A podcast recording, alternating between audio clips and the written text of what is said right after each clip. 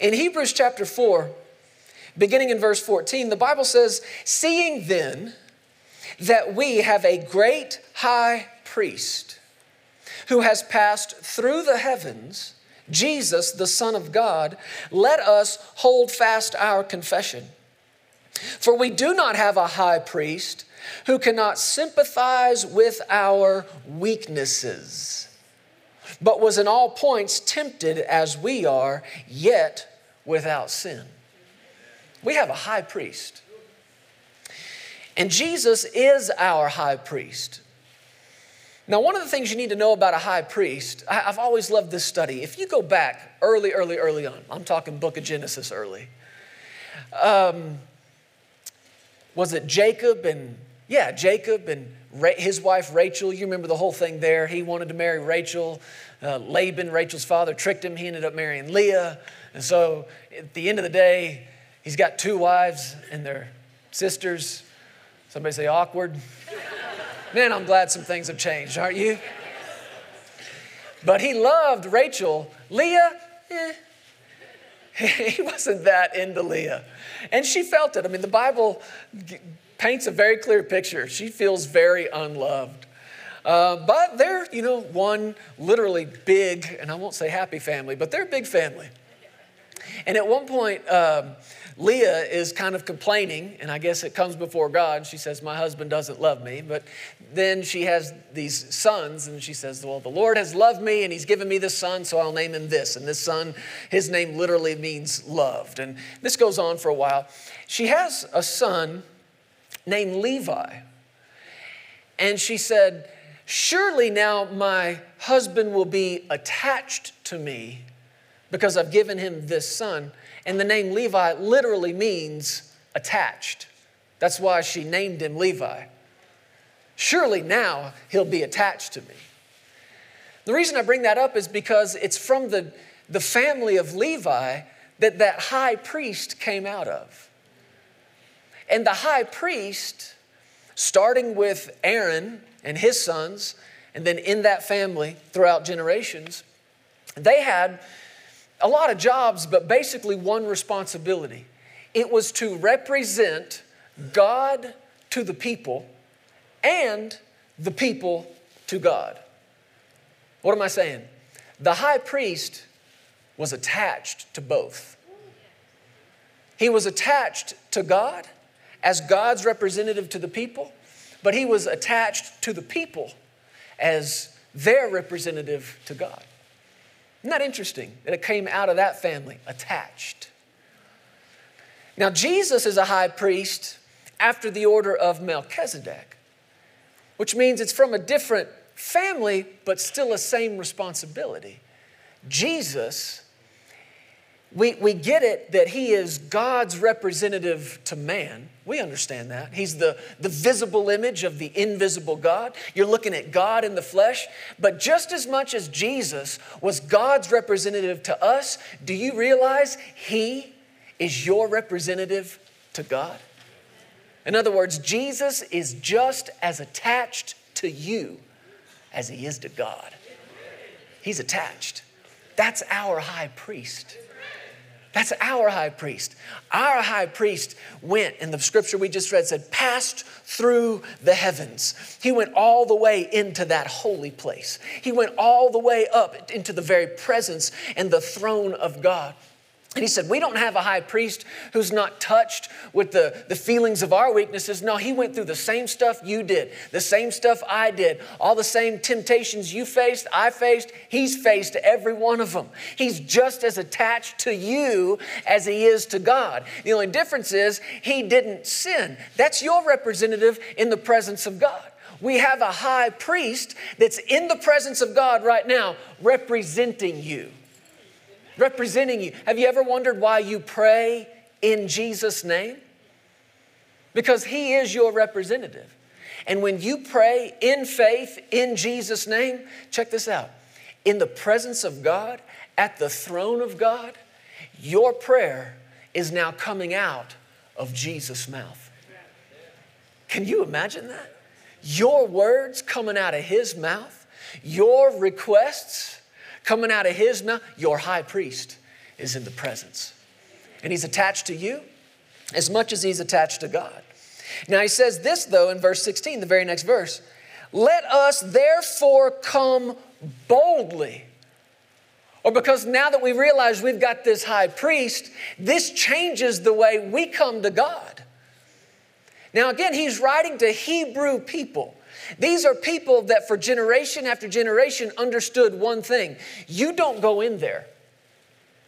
You don't go into the presence of God. You don't go into that holy place. Your representative goes in there, right? And the legend that came out, now you can't find this in scripture anywhere, but there was a legend that, that arose out of the, the seriousness and the sanctity of that holy place. And the legend said, We'll send the priest in, but we're gonna tie a rope around that sucker and maybe some bells. Because if you're not back in 15 minutes, if you drop dead because you took some sin in there that you didn't know about, I'm not coming in to get you. We're going to drag your dead body out of there. Now, you can't find that in scripture anywhere, but what you can find is that mentality of, I ain't going in. I'm not getting close to that. And now, because we have a new high priest, one that's gone in for us, and didn't take the blood of a bull or a goat or some sacrificed animal. He took his own blood and made a new and living way. What's opposite of new and living? Old and dead. The old and dead way is gone. We've got a new and living way. The old and dead way was you can't go in because you're filthy. You've got sin all over you. You can't go in there. But the new and living way is this blood speaks for you. And now he has the audacity to write to these people and say, Come boldly. Are you kidding me? Come boldly to the throne? If I'm hearing that for the first time, my thought is, You go boldly. Let's see what happens to you. But if that's your approach to God, if you are standing far off out of fear of what He might do to you, then you have no idea what Jesus has done for you. It's a new and living way, not an old and dead one, a new and living one. And so, because of that, He says, let's come boldly before the throne of what? Grace. It's that Greek word charis. Charis Make a great name for a Bible school. Somebody write that down. Charis. Come boldly before the throne of charis, the throne of grace. Come boldly before the throne of grace that we may obtain mercy and find grace. Now, listen to these words find grace to help. Grace to help in a time of need. Grace, charis, to help. Now, if you don't know what's waiting for you at the throne, you're not going to come boldly. Boldness is the result of knowing something. Boldness is the result of being confident. And you're not coming boldly before the throne if you're not confident of what's waiting for you when you get there. If you halfway think that there's some judgment waiting for you when you get there, if you halfway think there's maybe some condemnation, or God's about to smite you, whatever that means, or you've just got some old religious thinking that tells you God's angry with you, God's mad at you, there's no way you're coming boldly. The only way you or me or anybody else would dare come boldly before the throne of God is if you knew what was waiting for you there. If you knew what was there was mercy. If you knew what was there was grace. If you knew what was there was all the help you needed, that's when you would come boldly. And that's what he's saying. This is what's waiting for you when you get here. Come on in. I don't know, man. I don't know. I don't want God to, to, to get me. I don't want God to zap me. That's not what's waiting for you here. It's not judgment waiting for you here, it's mercy. It's not anger waiting for you here, it's grace. It's help. Somebody say help. I want to talk to you today about help. And when we see this word grace, this word charis, I want you today, for the sake of what we're talking about, immediately think help. His grace is His help. Now, apply that to what you know about that church in the book of Acts. Everything we already talked about the Holy Spirit coming on these people, right? Preaching with power, the church growing, people giving to one another. We say that's great grace on them, but for today, what would you say? That's great help. These people are getting helped by God in a big way. I mean, think about it. What would your life look like with more help from God? Now you're sitting there going, Well, I feel like I'm doing pretty good.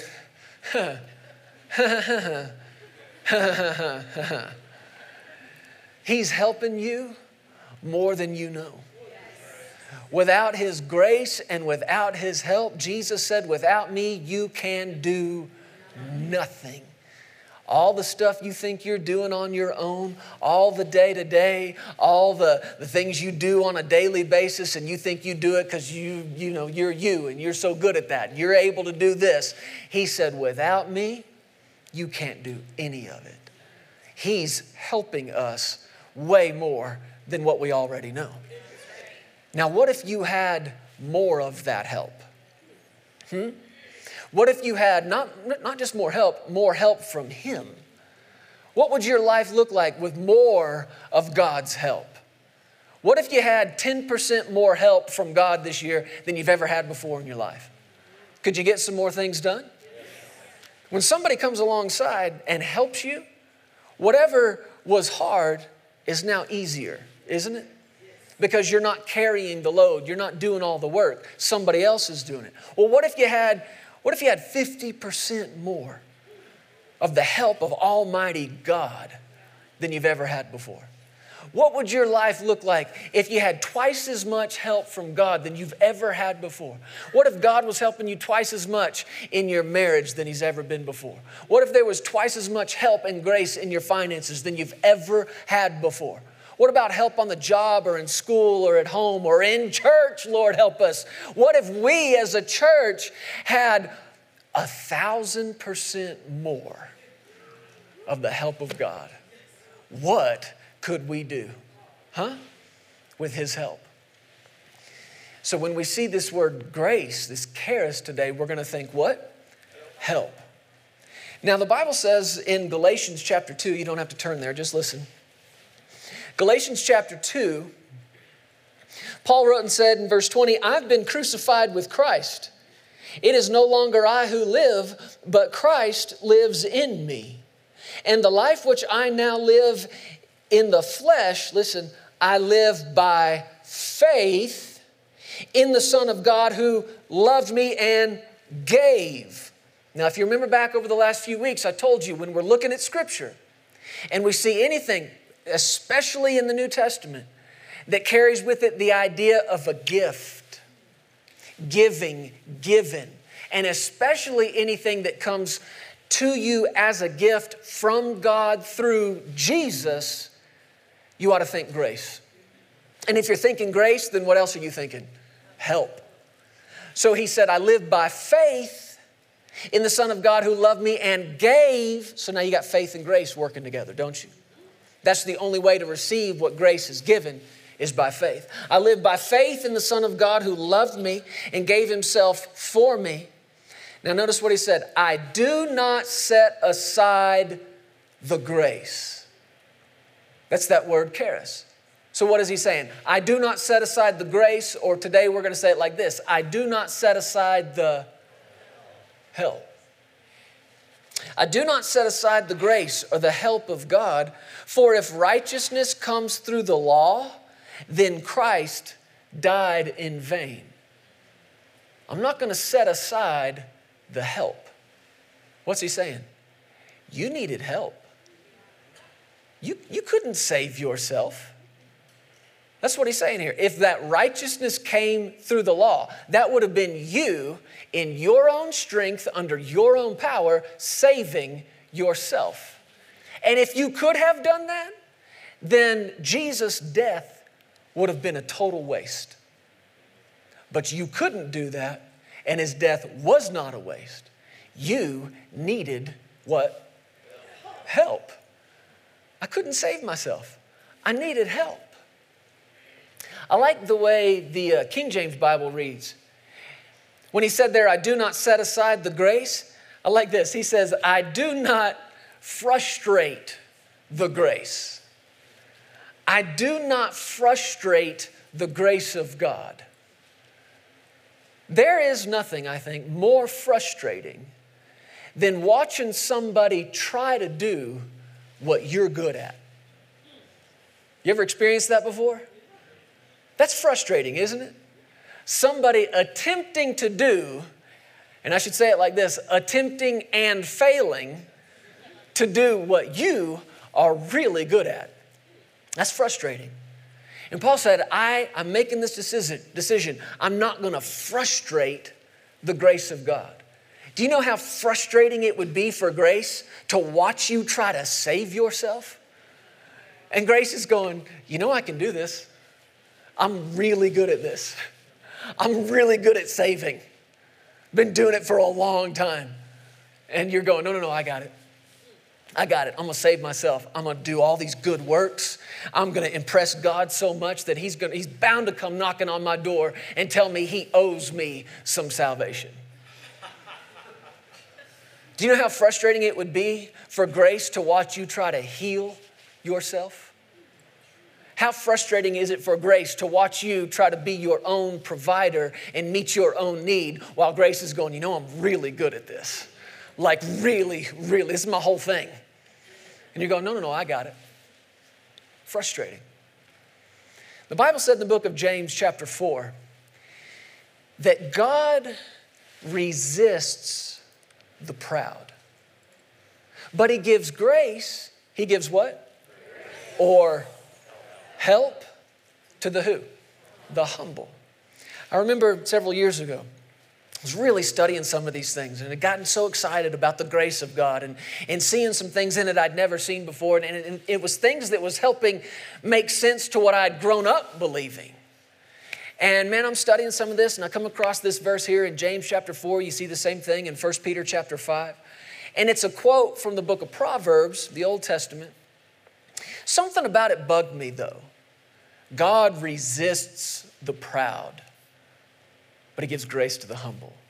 He gives that help to the humble. God resists the proud. I was having a hard time picturing God resisting the proud. And to be honest with you, it didn't sound gracy enough to me. You know what I mean by that? It didn't, man, that doesn't sound quite right. Maybe there's something lost in translation here. I just can't see God resisting somebody. So I'm going to do this. I'm going to start studying it and maybe some other translations and do some study on these words. And I ended up in this one translation called the Wuest translation. I wrote down what it says. It actually says, God sets himself in battle array against the arrogant and haughty. I thought, I'm gonna go back to resist because that just got worse. He sets himself in battle array against the prideful, against the arrogant, against the haughty. Humility says, I need help. Pride says, I got this. Imagine with me for a minute. Let's say, for example, you're a mechanic and you've grown up around cars, around engines your entire life. Let's say your dad was always working on them, and he was good at it, man. I mean, he just knew it inside and out. And as a, as a young person, a young man, a young woman, you were around that all the time. And from the time you were little, he's teaching you what all these parts are and where all these parts go. And you know, by the time you're eight years old, you're changing the oil. You know what I mean? By the time you're 12, you're, you're changing out spark plugs, and you can do everything on this car. And then it became your profession right? You went to school on it, and man, you could write the book on it, and you've got experience with this kind of engine and that kind of motor, and man, you just know it all, right? You can you can take one apart, put it back together, blindfolded in the dark, doesn't matter. You know this thing inside and out. You know where every piece goes, you know what every part does. And then let's say I'm your neighbor and I don't know any of that. But I get this idea that my car needs an oil change. How hard could this be? And you look out across the, the fence one day and you see me, your neighbor, laying in my driveway. And I got engine parts scattered all across the front yard. And there is a mess, and you look over, and I, every finger's bleeding. I got a cut in my head. And you, you think, Dear Lord, what in the world is going on over there? And so you come over and you come up next to me and you say, Jeremy, what are you doing? And I say, I'm, I'm, I'm changing the oil. and you're like, Well, then why are the tires off, bro? What, what's going on here? Well, you know, I'm figuring it out, right? It's my first time. I, am figuring it out. If you are a good neighbor, you know what you would say? Stop. For the love of all that is good and holy, stop. Let me do this for you, man. I, I can do that. Let me do this for you. And you don't even have to pay me. Just you stopping is payment enough. You're in misery, I'm in misery. Watching you, stop. Let me do this. I can do this and have it done like that. Now, what would humility say? Huh? Humility would say, Thank you. I need the help, right? But what does pride say? I got this. I got this. When obviously, what? I don't got this. And it's me having it, which has made a huge mess of my life and my yard and my car. And you've all experienced this. You've taken something apart and you're putting it back together, and you're like, well, what are these seven pieces? Where'd they come from? You know? I use this because this is probably exactly what would happen if I tried to do something like this on my own, right? I mean, I'd be standing there looking at the open hood and, you know, I got my pants all pulled up and uh, think, you know, well, the flux capacitor looks good and 1.21 gigawatts flowing there. Yeah, okay, well, you know. Meanwhile, here's you, a professional, an expert with experience, with knowledge, with know how, with ability, ready to help. And pride would say, no, no, no, I got this. How frustrating would, would that be? How frustrated would you be standing there, ready and willing to help, with no access? Why? Because I was prideful and said, No, no, no, I got this. Grace is saying, Let me help you. I want to help at home. No, no, no, I got this. I want to help on the job. I got it. And what's the truth about that? Do you got it? No. Do I got it? No. That is a childish way of thinking. I got this is something that's ingrained as a child, but if you don't if you and I don't put away childish things, put away childish ways of thinking, speaking and understanding, we are going to be full-grown adults going, I can do it all by myself. Look at me. It's childish.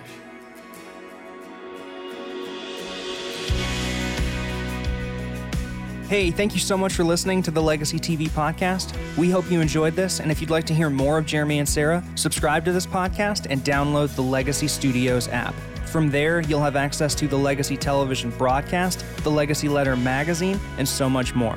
You can also visit pearsonsministries.com to contact us directly and find out how you can get involved with everything that's happening here at Legacy Studios. Be blessed today. We love you. Remember, you are always welcome here in the House of Faith.